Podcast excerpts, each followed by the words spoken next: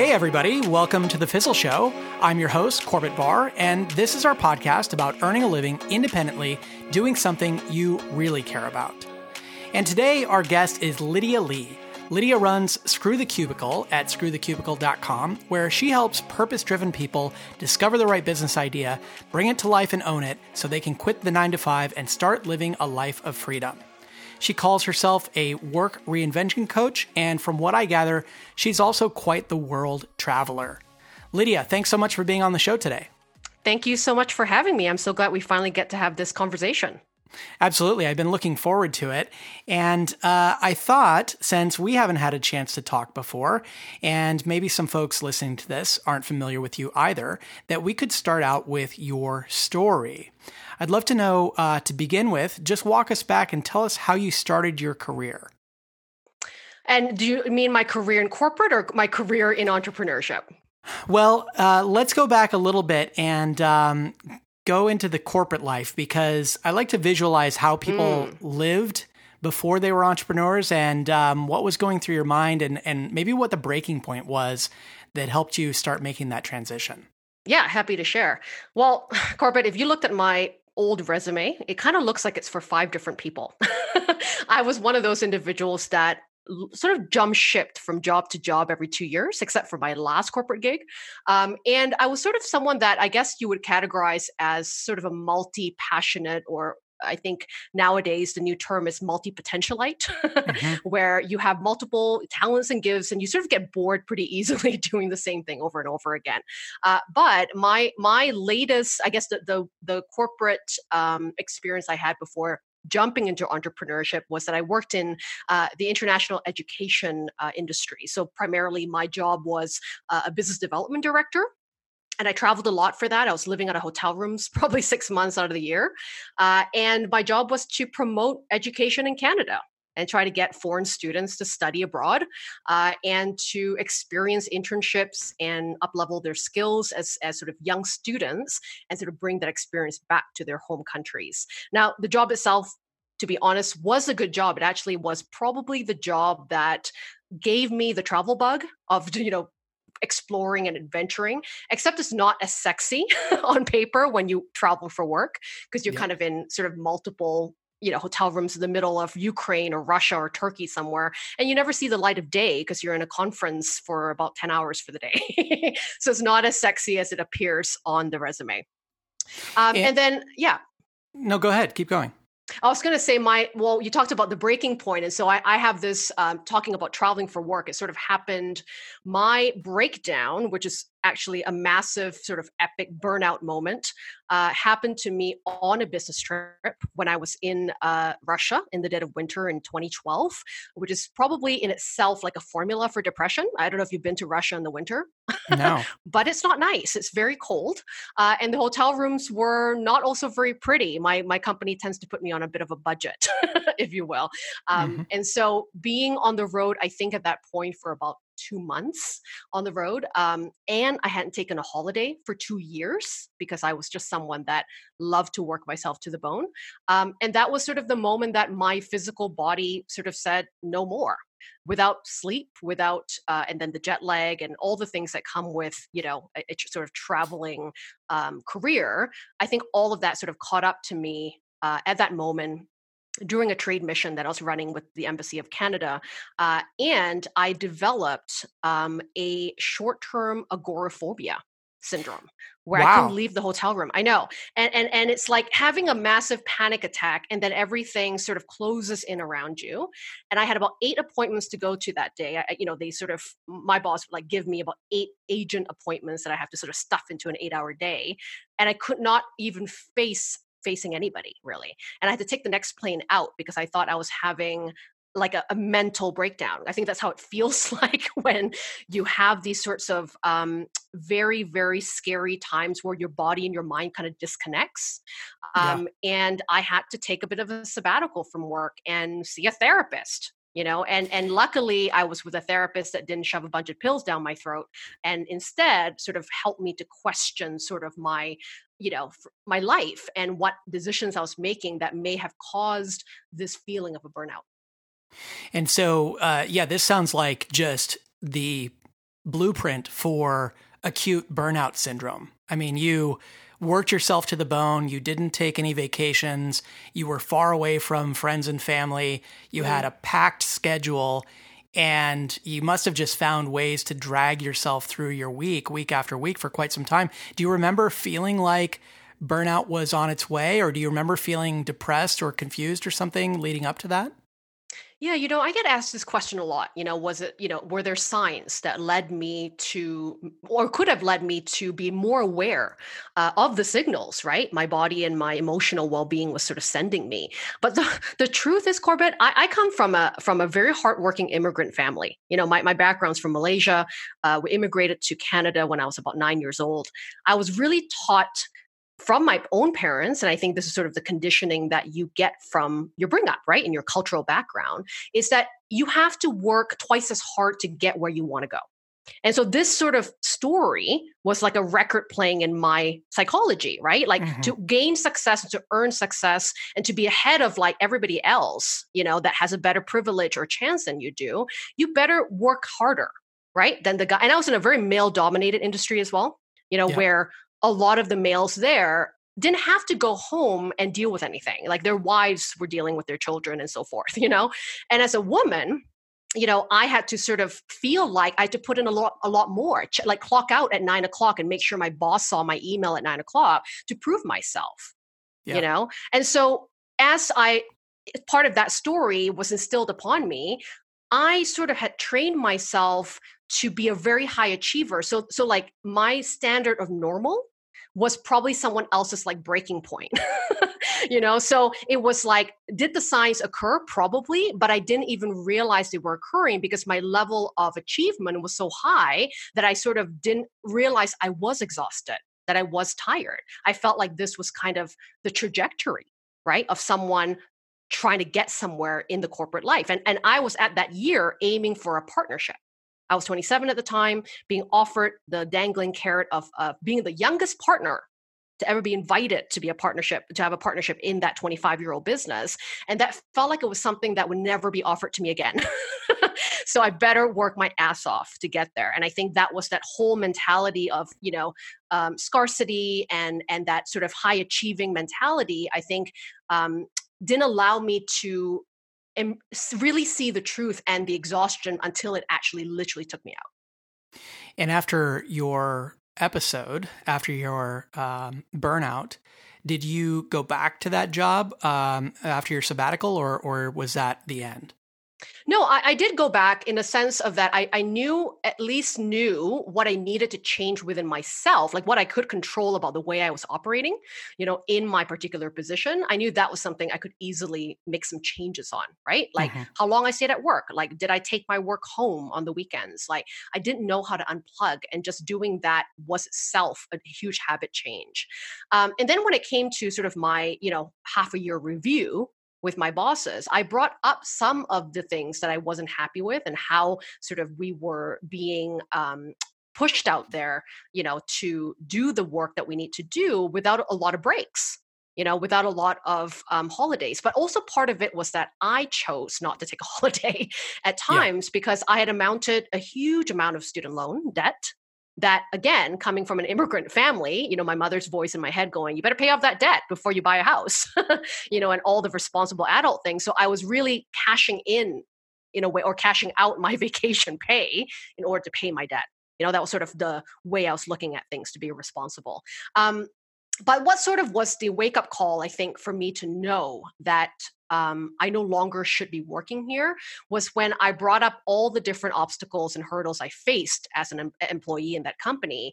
And instead of acknowledging the concerns and potentially working with me to make those changes in the organization, I was given uh, a, a, another carrot, which was here's more money that we're going to give you a raise because we think that's what you need.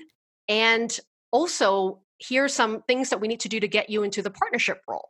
It was more pushing me forward with the company without resolving any of the issues that i made. So once i had that conversation i sort of knew this was it's like you know going into a relationship and you're in the brink of divorce and you realize your partner isn't going to change yep. and you sort of have to move on and i think that was i needed to have that conversation to sort of see where they would stand in making changes or not and then that sort of allowed me to go okay my next chapter of work isn't here and am i ready to do something on my own it, it, seems so common in those high pressure work environments for the employer to rely on just a couple of traditional levers mm. to try to mm. motivate you, right? Uh, money, status, mm-hmm. title, yep. those sorts of things. Those are the That's things right. that they know.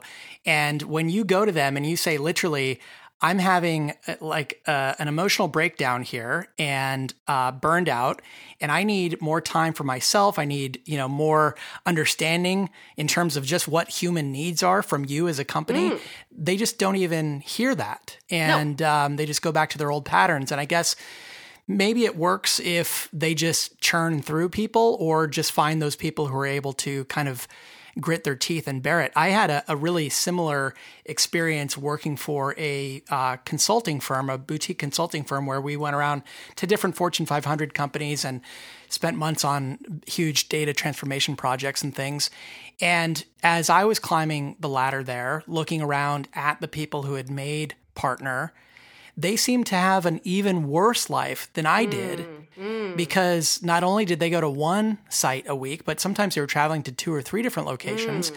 And a lot of them were older and had children at home and, and so on. And, and they were spending, you know, uh, Monday through Friday on the road and working 60 or 70 hour weeks. And it just, it didn't pencil out to me that, yeah, sure, they made a good wage, but how does that work? You know, how is that a life? I, I didn't get it. Absolutely. And I think one of the biggest telling signs for me was that during that same trade mission I was in, where we visited Russia, Ukraine, and Turkey, I spoke to one colleague who worked for the competitor, actually, but I respected him. He had been 25 years in the business. And it's always a good thing to ask you know people that are ahead of you right people that technically forecast for you the future of your work because right. that's what you're really working hard to get to right and when i look at when i asked him the question of you know what what would you would you change the way that you've operated in this business? Like could would you actually stay now knowing what you you know about how much time it takes for you to maintain your position to keep your position safe and so forth? Because a lot of uh, in the business development role is a, lot about commission as well so you got to keep working hard to maintain that six figure salary. And he said to me you know after two divorces you know and what not watching his kids grow up. He would never want to do this again but unfortunately his skill set was so permanently aligned with that particular industry he couldn't imagine earning a living any other way. You know so he felt really trapped towards let's say gaining his pension in a couple more years you know then actually uh, because he felt it was a bit too late for him to make those changes you know? And then when i sort of asked him about told him about my own situation his advice to me was that if you feel this way now in 25 years this will not change you know and so when i looked at the lives of my own bosses as well i saw it as well they were married when they uh, created that business 25 years ago and had the, the most tumultuous relationship at work which i think that was what trickled down to the culture of everybody else. They were competitive in their own right, which made the rest of the department really competitive, you know? And so a lot of it is is um, yeah looking looking at the people ahead of you in a sense how they live their lives and what they value and how they make that living and is it really truly making them happy can be very telling upon what you're about to sign up for. Now, uh, here you are, you're in your late 20s, it sounds like, and uh, you've gotten signs that this is a rough life and and maybe it's not going to be better just because you make partner or or whatever. Um, it would probably be worse. As probably partner. be worse. exactly. Way more hours. had you had you had thoughts of entrepreneurship in the past? How did that come into your mind?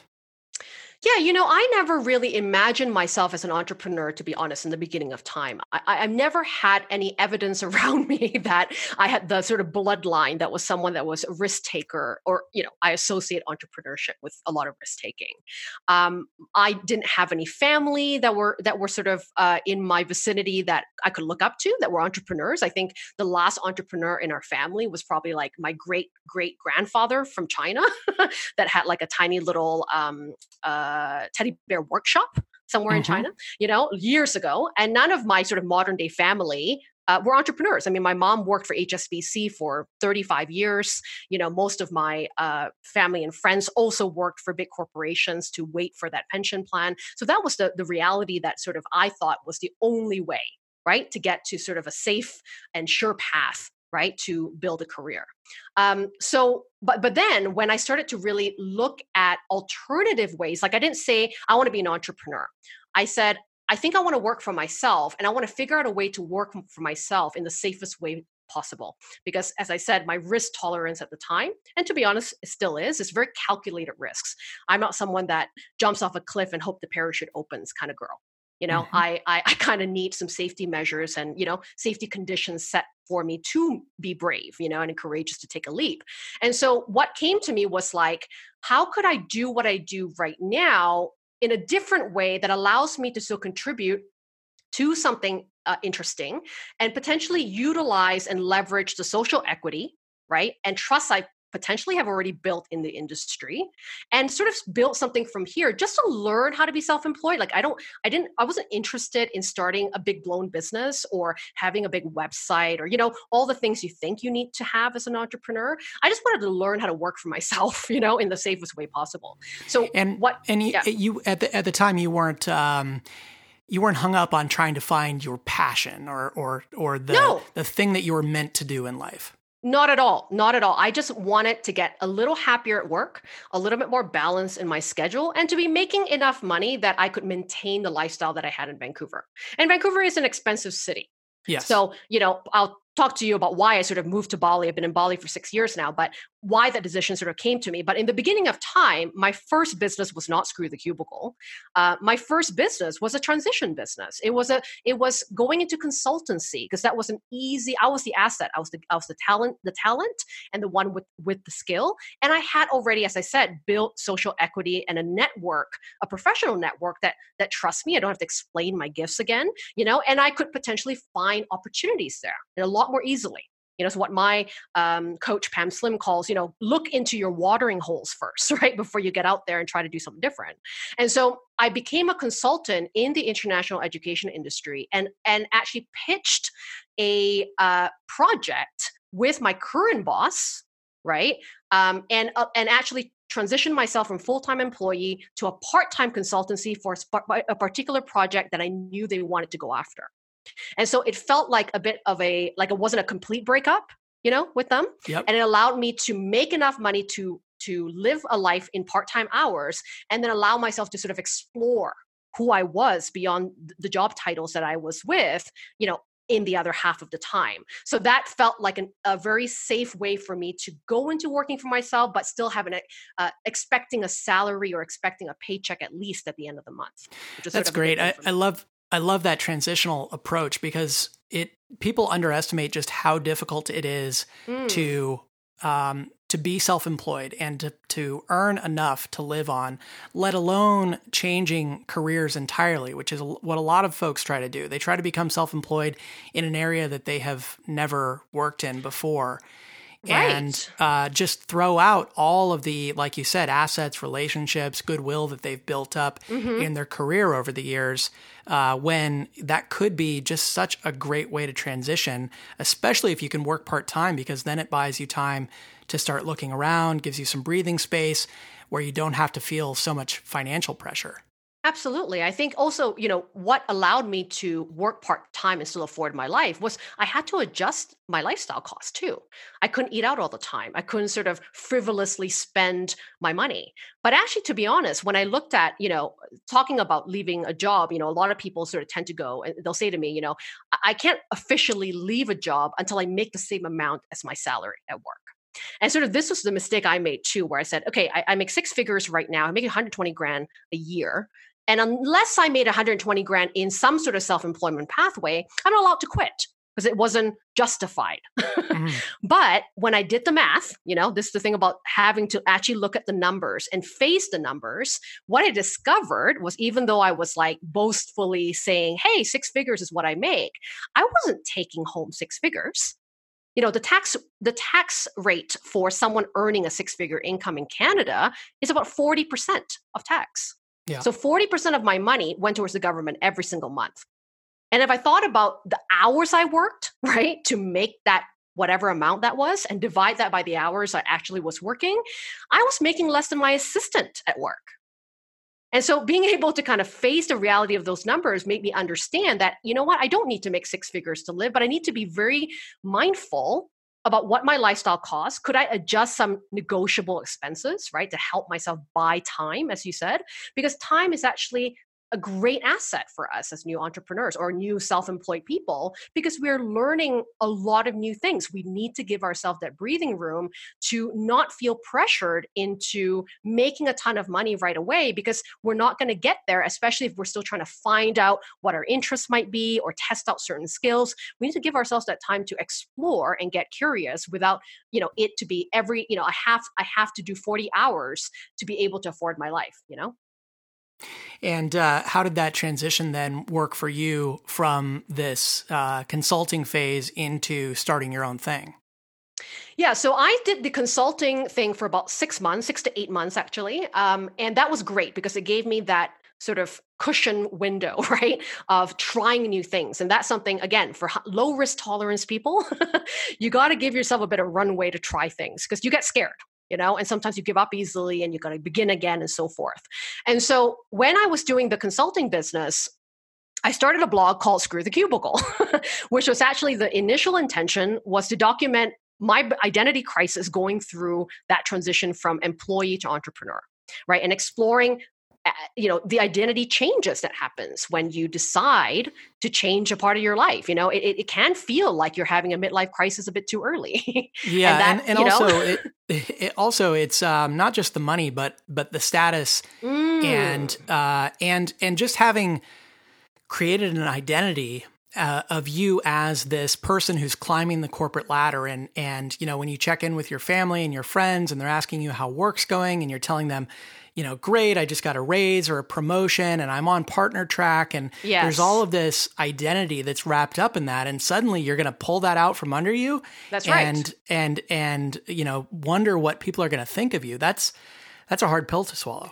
It is, and I think a, a, lot of times when, when especially with people that have been in in industries or vocations for you know twenty plus years, you know, they're lawyer, they're doctor, they, they have this. It's like the thing you say at a dinner party, right? What do you do? I'm a doctor. I'm a lawyer. You know, it's the thing that identifies you right away and sets you on a particular status in society you know and we do depend on those things whether we like it or not. And and at times it can feel kind of shameful to say that i'm giving up kind of a sure thing or something that i've paid you know like i said my student loans right? Lots of like student loans towards a particular career i was supposed to die with.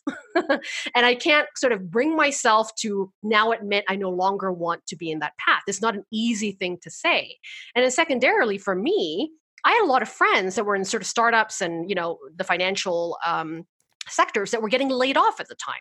You know, and here I was with a six figure job with benefits, you know, being able to fly everywhere globally every year, deciding to just quit my job, you know, and to talk to those guys about it, it almost felt like uh, it was it wasn't someone I should be having this conversation with, you yeah. know. So I couldn't share that dream with those people because it made them feel worse about their situation. So there's all these things that play sometimes when you make that change and that leap.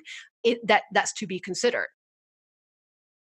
Yeah, and um, how did you how did you wrap your mind around that and um, and decide that even though you know because you're a risk averse person and I, I think a lot of us are um, it, it, you know it doesn't feel good to just leap and hope that a net appears or a parachute as you said earlier. How did you get your mind around not only the uncertainty around salary but also mm-hmm having to change your identity and um, and and and find that that faith to start that website and to start putting yourself out there as this new person.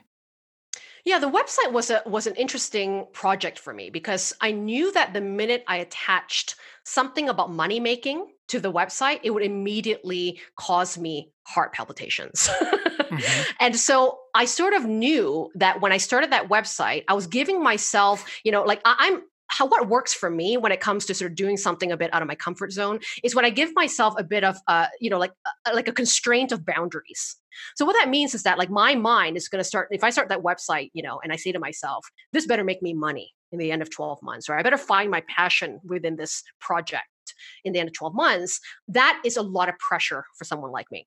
So, what I found that's been really helpful is that I give my, myself those constraints of time. So, I say to myself, okay, I'm going to start this website in the simplest way possible with a sense of that I have no attachment to the outcome of what this website is, except for the for the outcome of I'm sharing my journey generously I'm allowing my story to be told, and hopefully, some people some people that read this blog might resonate with it. But I'm not looking for an exchange of any monetary value at this moment in time. This project is meant for me to test my voice, to share what I feel important to me at this moment in time, and it's kind of a bit of a, a self help journal, if you will, right, for my own journey of transition. Um, and I'm going to give it, you know, 90 days and at the end of 90 days, and I'm not having fun with this project, or I don't feel that it's meaningful, or I don't think it's helpful to other people, then I might discontinue, and that's okay. You know, and and that I can shut this down at any time. And so, so you, you, were you were basically just um, taking trying to take all of the pressure off of yes. of making this thing into something um, other than um, just a, a journal of sorts, like an online uh, public journal, and you were really measuring its success based on how you felt about the project. Absolutely. And that that might be part of, you know, what we might talk about later, which is that that healthier and more liberating way to adjust our metrics for what's successful. You know, every mm-hmm. time we think about success is attached to a number or a number of followers or a number of email subscribers, right? You know, that's what we're taught a lot of the times in Facebook ads that cross over to our platforms, right? Uh, but a measure of success could be, hey, you know, I'm using this selfishly to explore the voice that I have. I, I, haven't done that before. I haven't allowed myself to express myself this deeply. And I don't really care who's listening to this. This is for me, you know, to sort of strengthen my muscle in trusting my voice. And if you can do that at the end of 90 days and you've been successful, who cares who's been looking at that blog in a lot of ways? You know, mm-hmm. uh, or if that I'm being inspired by the topics that I'm writing, that I'm sharing or or or I get sparked really easily and it snowballs into sort of bigger series of topics that that I think really matters in what I want to say, then that's a metric of success that you can measure. Or or that you have more engagement of 5 to 10 people consistently, you know, every single week, even if it's not in the thousands. That's still a metric of success. You know, so and, that allowed me to do that in, in a much more healthier way, I think. And did uh, the website or or blogging become an, an integral part of what your business is today? Yeah, I think so. I mean, the to, you know, screw the cubicle. What it is today, it kind of came about accidentally. I got an email from a reader in like month three of Screw the Cubicle sort of being out there. You know, I, I didn't share it with anyone except friends and family, to be honest, and just people on my Facebook, I think. Uh, and so then somehow, you know, in the magic of the interwebs, it sort of reached a few readers and and this woman who was a lawyer from toronto um, messaged me and emailed me and said i've been reading your blog for you know several months now it really resonates with where i'm at in my career and i'm wondering if you coach people to transition out of corporate. And at that time, I had no freaking clue what a coach was, you know? And so I had to kind of Google the term. And I remember thinking, I don't really want to go back to school for this. and I don't even think I want to, like, is it like a therapist? Like, I don't see myself. I'm way too blunt to be a therapist. uh, but, but, but am I, is a coach, if I was to define coaching for myself, you know, could I sort of pick a new term that I like better, like a mentor, you know, or I'm just sort of helping someone do something a little better, right? And if I'm already doing that already in my words and in my blog and the sharing of my story, could I potentially create a bit of a system or a structure in how I might process this for other people? right who didn't live my story could i still sort of attach some of the concepts and philosophies that i'm sharing into helping them create you know a new path for themselves without following mine right? And so that was sort of prompted that seed was planted from a reader to sort of go hey you know i would pay for help. And i went oh that's interesting. I never meant for this to be a paying thing. Um, so then what sort of that that sort of sparked inside of me was that hey how could i could a beta test this concept? How could I experiment with this again in a low pressure way without me like, I don't know, launching a coaching page and a Stripe account and, you know, all the sort of official things that where you say I'm open for business. Yep. so I thought I just need to, I just need to know if I enjoy coaching and if I am going to give myself permission to do coaching in the way that I feel authentic, authentically sound to coaching, like you know the style and the way that I do it, and who would I really want to coach, and what problems do I really want to solve? Because I didn't really want to solve everybody's, you know, burnout and identity crisis issues. Like they should go to perhaps a therapist for certain things, and so I needed to find my own boundaries in my work and what felt ethical, you know, for me to do and and solve, and what things were sort of beyond my realm of expertise you know and you wouldn't know until you do it really. And so what i did was that i put out a um, very very short and personal facebook post to my regular friends and family and old colleagues and sort of you know network of friends and said here's something that's sort of sparking my curiosity lately is that i've been putting out all this information. I'm just wondering if i could actually take someone on this process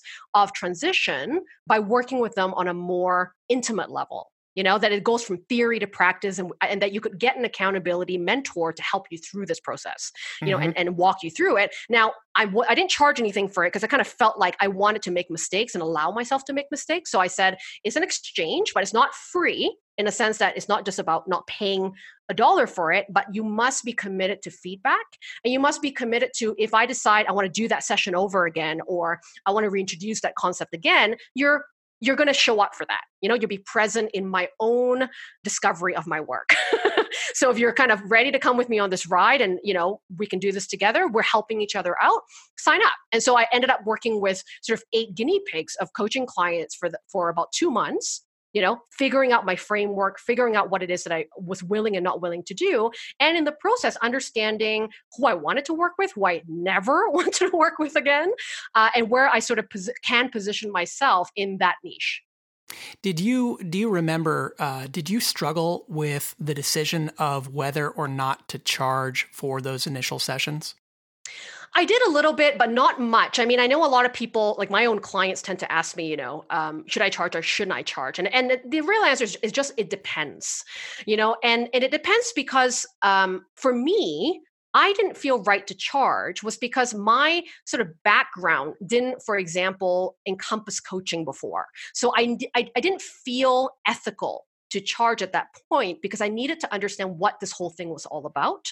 And I had only done this whole roadmap for myself. Like, how would I know that my framework and my concepts could work for other people? And I right. didn't want to build something where it was like, you know, follow my blueprint and you will be successful. Like that sort of stuff kind of pisses me off, right? right. So I didn't want right. to be that person.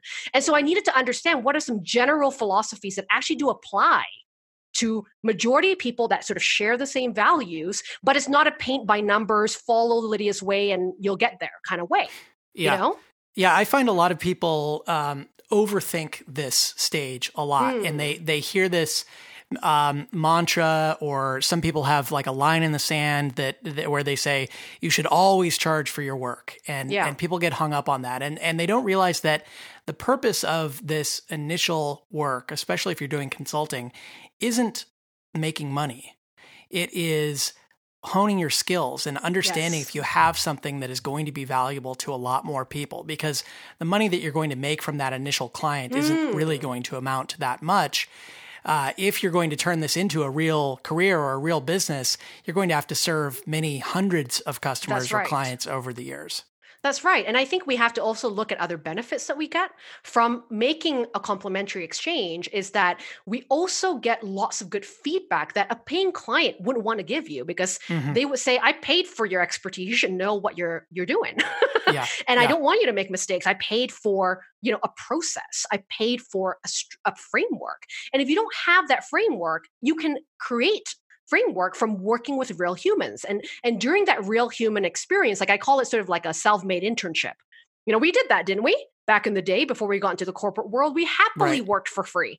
We even paid for school without with the risk of you know potentially not getting a job in that industry. We did it anyway. People are hundred thousands of dollars in debt you know um, being in university with you know hopefully we get a job that we want after school you know and, yeah. and so we we're used to doing that. We're used to getting our feet wet to understand and master right? The expertise that we're looking to go into and prove ourselves and gain confidence through doing.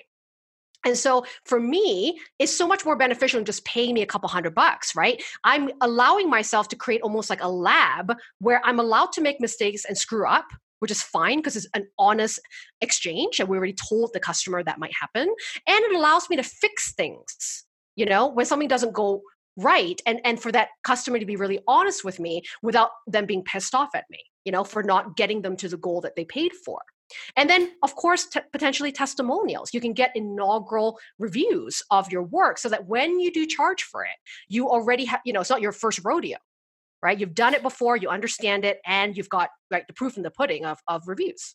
Yeah. Yeah. And and in the beginning, if you if you set up this artificial barrier of, you know, I'm not going to work unless I get paid for it, then um, you have to imagine on the other side of that, the potential customers are sitting there going, okay, but I don't see any testimonials. I don't see any proof that what That's you do right. works. And so, you know, you may never get a chance to see if what you have is really valuable to people just because Absolutely. you kind of have to break the seal on it to begin with. Hey, uh, before we keep going, I want to mention that today's episode is brought to you by the Freelance to Founder podcast. Freelance to Founder tells the stories of freelancers and solopreneurs who have scaled their businesses to be bigger than themselves. They talk with freelancers, bloggers, solopreneurs, SaaS CEOs, and lots more, diving deep into their journey from independent entrepreneur to something bigger. Guests have included names like FreshBooks founder Mike McDermott, Emmy Award winning designer Chris Do, author Paul Jarvis, and more. Mixergy host Andrew Warner called it the most polished podcast he's ever heard. To listen, search Freelance to Founder in your favorite podcast player or visit freelancetofounder.com. Um, Lydia, I would love to know. Uh, you mentioned something um, before we started recording in this that you called anti-bro marketing, and um, in in the space that you're in and and that I'm in as well. I mean, we operate in in similar areas, um, helping people make that career transition, helping people figure out something that they can build a business around. There's a lot of competition out there. Mm. Um, how did, how have you been able to stand out over these you know past several years that you've been building Screw the Cubicle, and um, what is bro marketing to you, and what does anti bro marketing mean?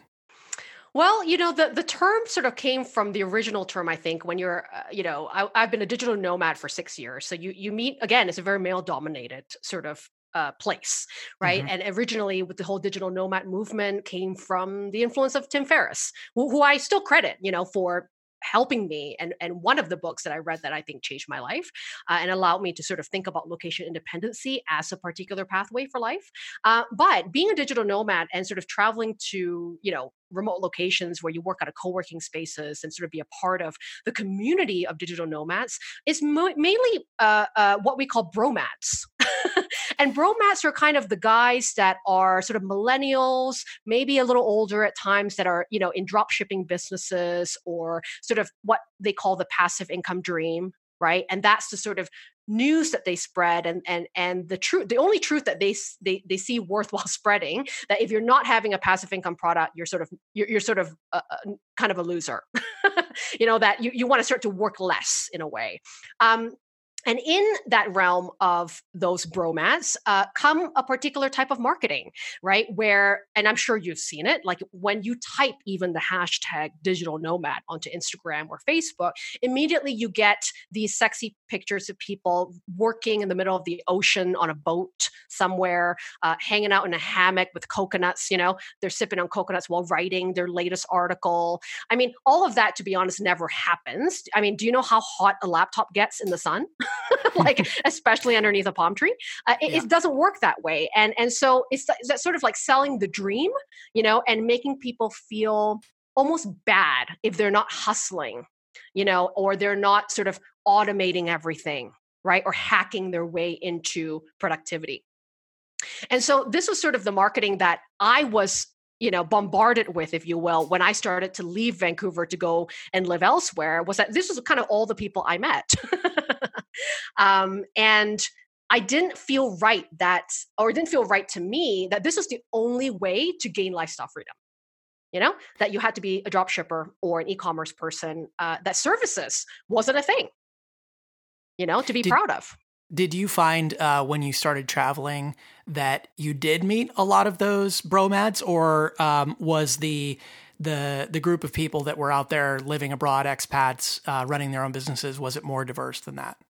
Well, you know, luckily it's been like I said, six years since I started started my own digital nomad journey, and and, the whole landscape has changed. You know, uh, to the for the better, in my opinion, because there there are a lot more families, there's a lot more women, there's a lot mid career people that are now not not only thinking that oh I have to be an entrepreneur to have lifestyle freedom. You know, remote working is a way to be have lifestyle freedom. You can still work for other people. You can work for you know companies like Cisco who who are huge ambassadors for remote work and allowing their employees to have life and work from anywhere. You know, more and more companies are you know warming up to the fact that happy employees have flexibility. You know, mm-hmm. they do better work when you don't sort of you know breathe down their neck every hour on the hour right? And so, luckily, the exposure of more people that are doing more meaningful work and not um, and, and, embracing that services and actually you know more intimate services are actually the way forward what is what's missing at times from the digital products.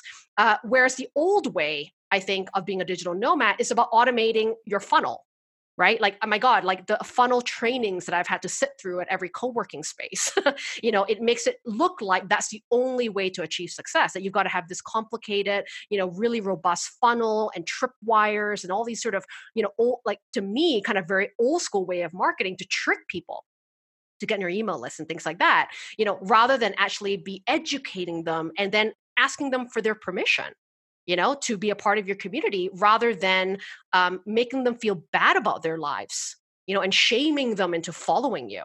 Yeah. Have a better life. Yeah. You know, and that's kind absolutely. of what I mean by that anti-bro marketing is that there's already too many people doing that where they are you I mean, we've seen those ads, right? That go by and sort of go, doesn't your life suck? Doesn't it do this and that? And it makes it's a very negative approach to only make people feel depressed about where they're at and then hopefully urgently they buy your product to not feel that way again. But you get a very low vibe kind of customer that way that sort of want the shortcuts to things.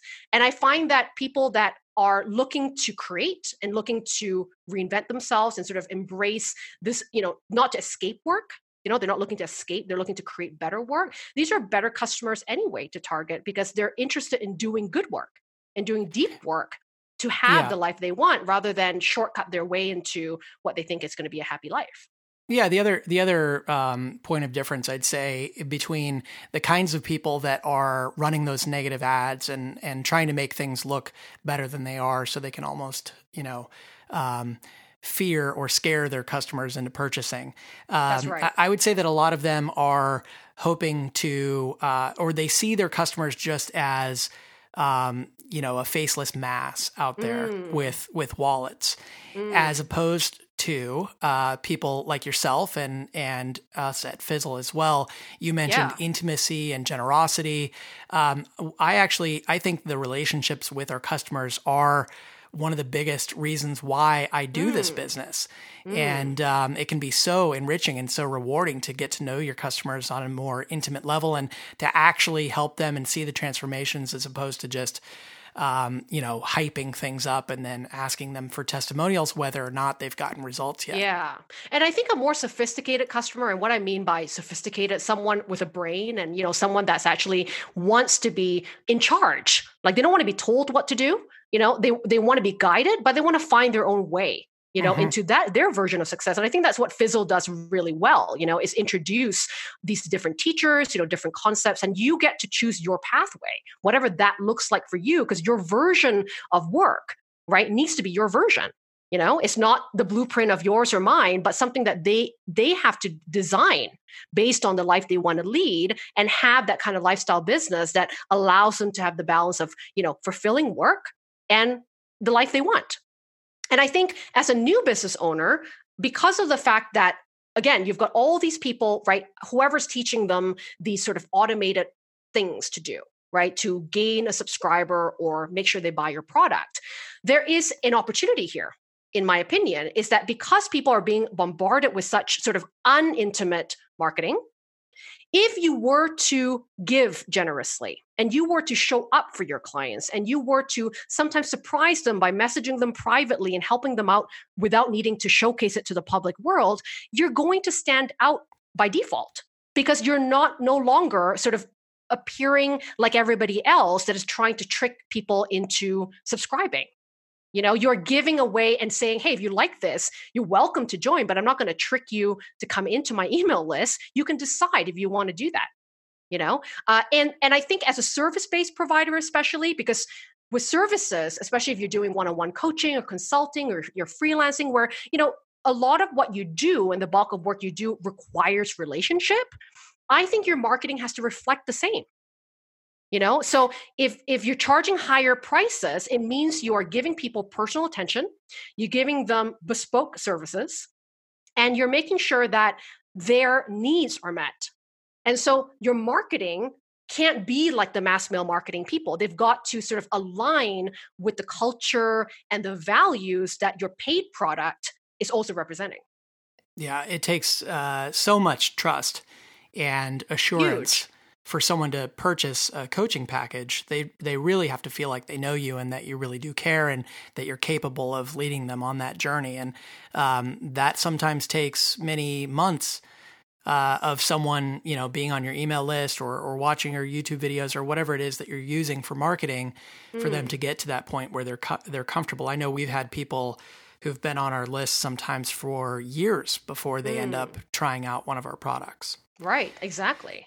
Yeah, and, and I think like I think how you can sort of punch above your weight as well, like as a new entrepreneur, is that, you know, your competitors potentially maybe are they're really seasoned they're 10 15 years in the game and and they've got automated courses or they've got bigger communities right that are a bit harder to manage. And again you know maybe some of those people are seeking for more answers quickly quick uh, quicker you know? So you can sort of be different by not sort of having a mass community. Like actually when you have a smaller email list and you have a smaller facebook following or whatever it is that you choose to do this actually gives you a lot more room to pay attention right that you might not be able to do when you've got 10,000 people around that's you true. Can answer it, every email, et cetera. Yes, or every or every comment or whatever. Mm. It's impossible to do when you're totally. getting millions of views, and uh, you just can't you just can't afford to spend that personal attention with people anymore. So, yeah, it's it's nice to try to just enjoy that while you have it and realize that yeah, maybe you only have like, you know, a handful of people on your email list, but those are real people.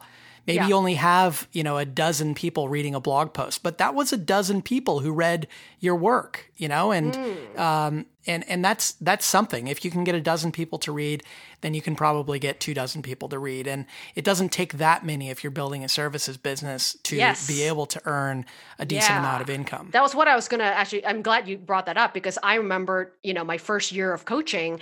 I remember, you know, falling in that trap of like, oh, you got to build a 10,000 list. If not, you're, you're not going to survive, you know, that sort of uh, mentality. And I, and I just remembered like finally like having a reality check from talking to another coach. And, and, and she's like, you're selling like you don't need that many clients a month with the kind of services you're charging you are actually an intimate boutique coaching business and so you don't you don't if you talk to like you should be measuring your statistics based on how many powerful conversations you're having rather than how many followers or hearts you get from Instagram because those those don't mean anything.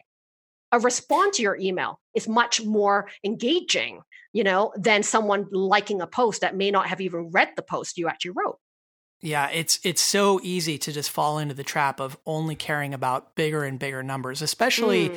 When you're on a platform like Instagram and and you know the way that they incentivize things yes. so that all people care about is the number of followers you have and the number of likes that you get on a particular post. And that tells you absolutely nothing about how happy and fulfilled that person really is and whether or not they actually have a sustainable, meaningful mm. business built on the back of that. You mentioned um, earlier, Lydia, something about defining what's enough and um, looking at some healthier metrics.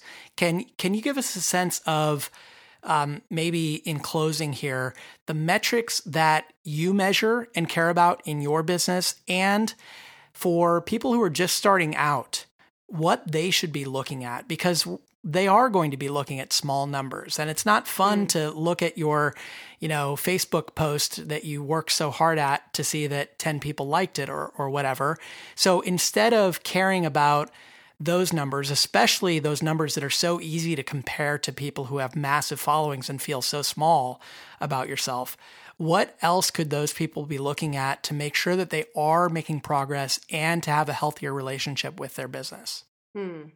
Yeah, that's a great question. And I think it's a, a, conversation worthwhile having for especially businesses that are starting out because it can feel like you're trying to do it all to try to measure up to everyone else out there.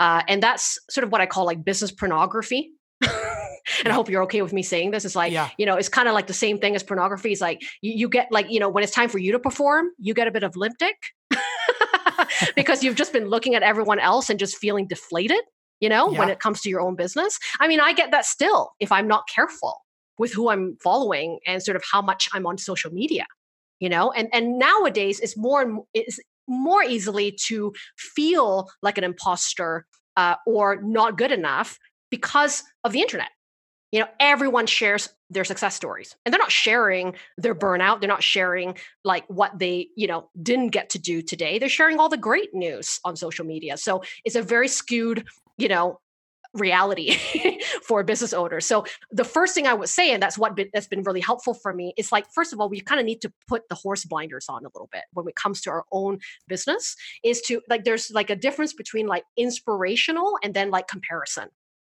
The minute you start to, you know, it's great to be inspired by other businesses, businesses or influencers that could allow you to dream bigger you know, especially people that you respect and admire. But at some point, we have to sort of shut that down to be able to listen more internally about what we want you know in our business and we have to come back to the purpose of why we're designing a business for our lives i mean lifestyle is really important to me i'm sure it is to you as well you know that we're, we're designing work and we're designing a way of working that allows us to actually have the life we want I mean, how many entrepreneurs do we know that might appear really successful on paper and in their brand, but are working crazy hours or not spending time with their family and so forth? You know, so we've got to sort of understand what why we're doing what we're doing and how does it align with the way that we want to live our lives. So the, the business design is an important question is how do i really want to work?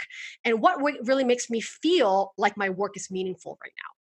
And so the style of working is quite, important like when it comes to a business model. Like what i found that when i start to uh, about a couple years ago i tried to scale my business because i sort of reached really good success in my work and i sort of ran out of time you know to coach more people so i decided to scale into more product based you know group programs things like that and even though yes it worked to a certain extent i also found that my own pleasure for my work dissipated I wasn't as involved. Things were more automated, right? I had other community people come in and sort of run the show, um, and I I, sh- I wasn't as I guess, in, in, inclusive into my community as I want it to be. And maybe that takes a bit of adjustment to that. But I also realized that a, a big focus of why I enjoyed my work previously was the kind of one on one intimacy that I liked. You know, and there's nothing wrong with remaining small. I think you guys probably, I think I saw somewhere that you guys interviewed um, Paul Jarvis, from the yeah. company of one book, which who I love. You know, I love Paul, Paul Jarvis. I love the concept of that book, and I wish I read that book before scaling up in my coaching business or, or believing that that's the only way to success because every other coach is doing that was to actually really think uh, like not to be shameful that staying small is you know staying small is a strategy staying small allows you to have more time staying small allows you to not manage people which i figured out i'm not good at. I'm just not good at managing people. I love working with people working with people of high caliber and hiring them for particular projects. I don't really love mentoring and running and managing a team. You know there's there, like knowing that about myself allows me to know what kind of business i'm designing and what sort of products that i'm also creating that serves my need as an entrepreneur you know not just yeah. about what the, the, the, we always talk about what the what the customer needs which is important obviously to build something that matters to people but we forget to check in like what's meaningful for me to work on or the, the way i work on things. Like i'm a deep diver. You know i can't do short little videos and so forth. Like i'm a long form kind of person. And i think the way i coach is that way as well. I need that time.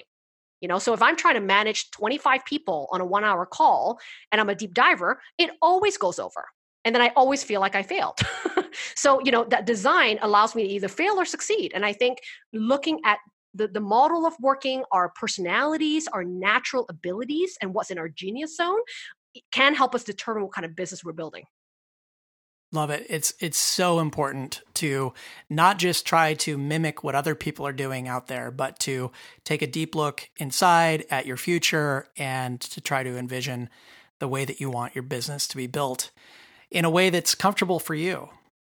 Lydia, yeah, I think um, so. Thank you so much for being our guest today. I really appreciate you sharing so much about your life and your background and the breakdown and and uh, the rebuilding and all the success that you've had since. Thank you so much. You're welcome, and thank you so much for having me. You guys can find more from Lydia Lee over at screwthecubicle.com, and you can find the full show notes and links for this episode over at fizzleshow.co. This is episode number 351. As always, thank you for being here. I'm Corbett Barr, and until next time, thanks for listening to The Fizzle Show.